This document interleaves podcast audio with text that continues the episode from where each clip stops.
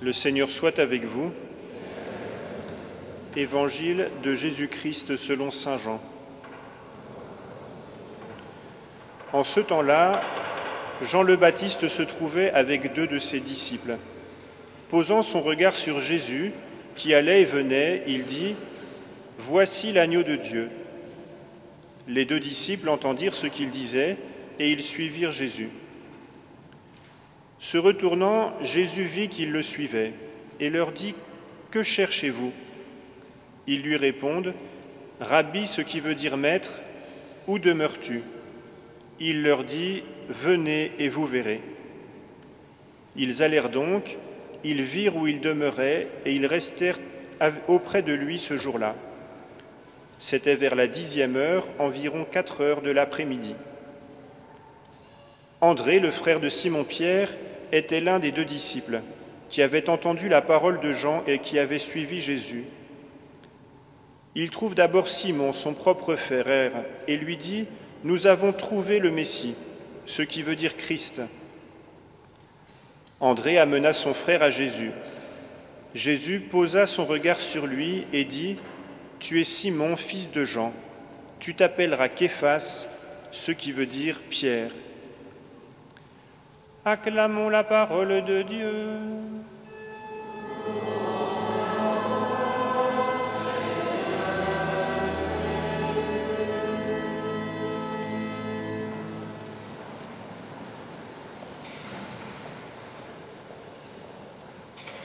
Chers frères et sœurs, ces paroles nous parlent directement. Elles évoquent euh, la manière dont nous aussi, nous sommes euh, chacun d'une manière qui nous est propre, devenus disciples du Seigneur. Nous voyons euh, les étapes de ce chemin. Peut-être ce chemin, euh, nous l'avons commencé, peut-être nous ne l'avons pas parcouru jusqu'au bout. En tout cas, le Seigneur veut nous faire la grâce aujourd'hui de renouveler en nous cette euh, dignité de disciples.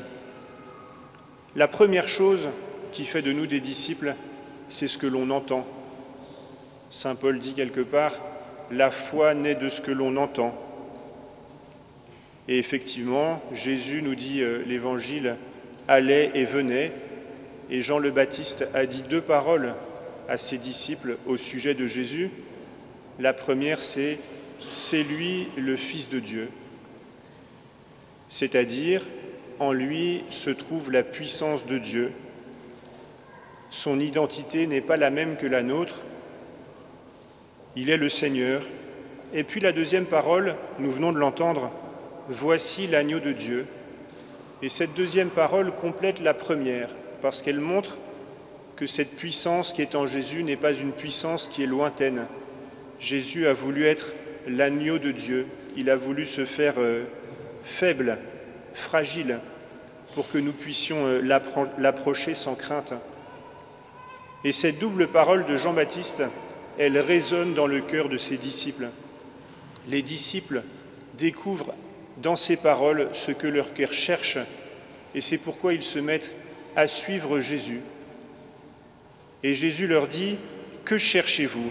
Et ils lui disent, Rabbi, ce qui veut dire maître, où demeures-tu? Et on comprend que cette parole que nous entendons, que Dieu nous donne d'entendre, elle nous donne le désir d'en savoir plus. Nous voulons nous instruire, nous voulons faire de Jésus notre maître, notre rabbi. Nous voulons demeurer avec lui pour qu'il nous montre comment nous pouvons mener notre propre vie.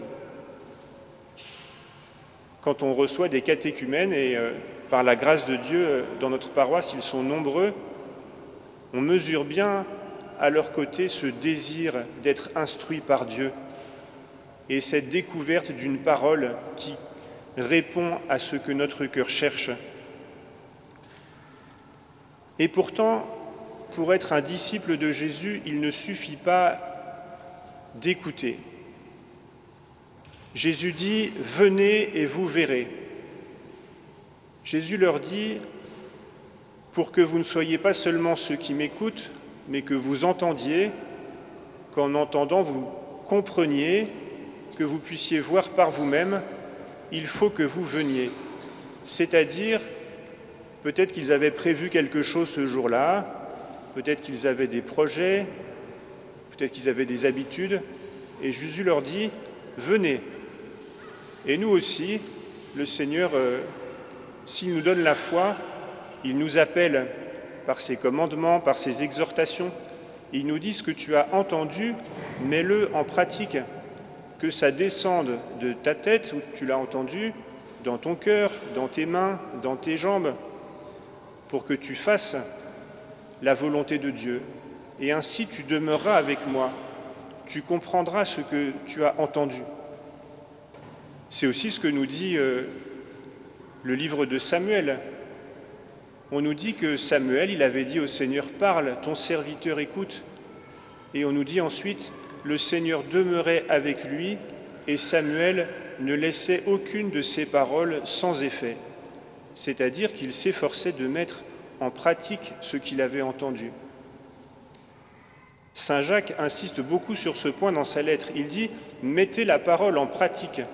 Ne vous contentez pas de l'écouter seulement, ce serait vous faire illusion. Et on voit dans la deuxième lecture un exemple concret de cette mise en pratique.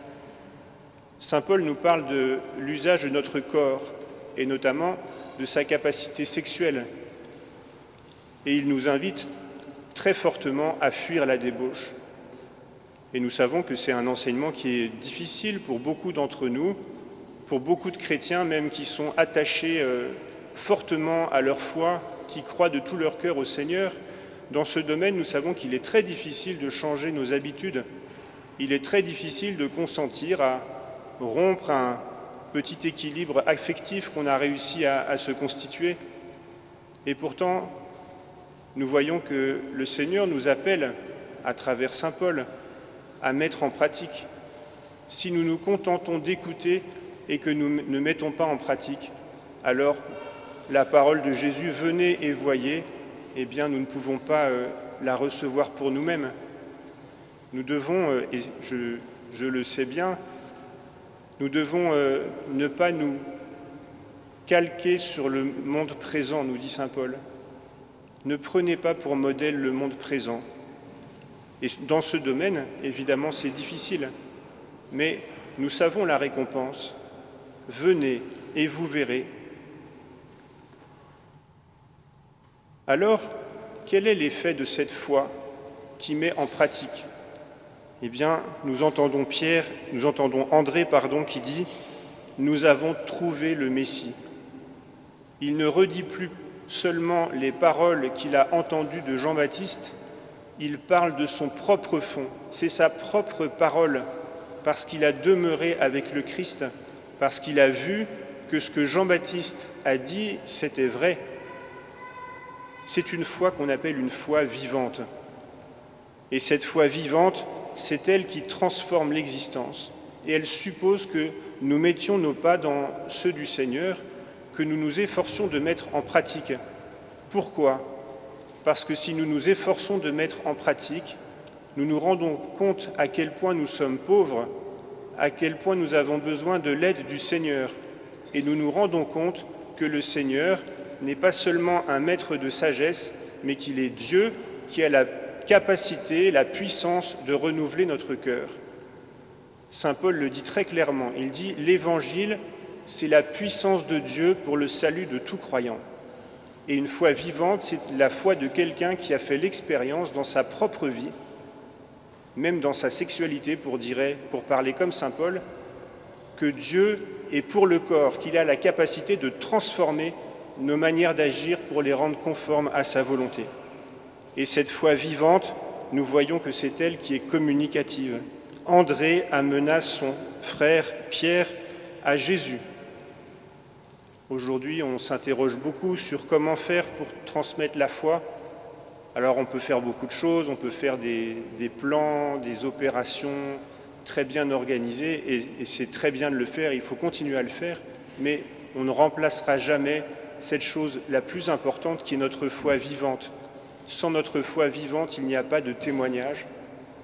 Alors demandons au Seigneur en, ce début d'année, qui est propice aux résolutions, de, nous aider à, mesurer le prix de son appel, le prix de cette foi qu'il nous a donné, qui est vraiment ce que nous possédons de plus précieux, pour que nous puissions euh, mettre nos pas dans ceux du Christ humblement, mais dans l'espérance qu'il est capable de venir à notre aide et de rendre possible ce qui ne l'est pas encore.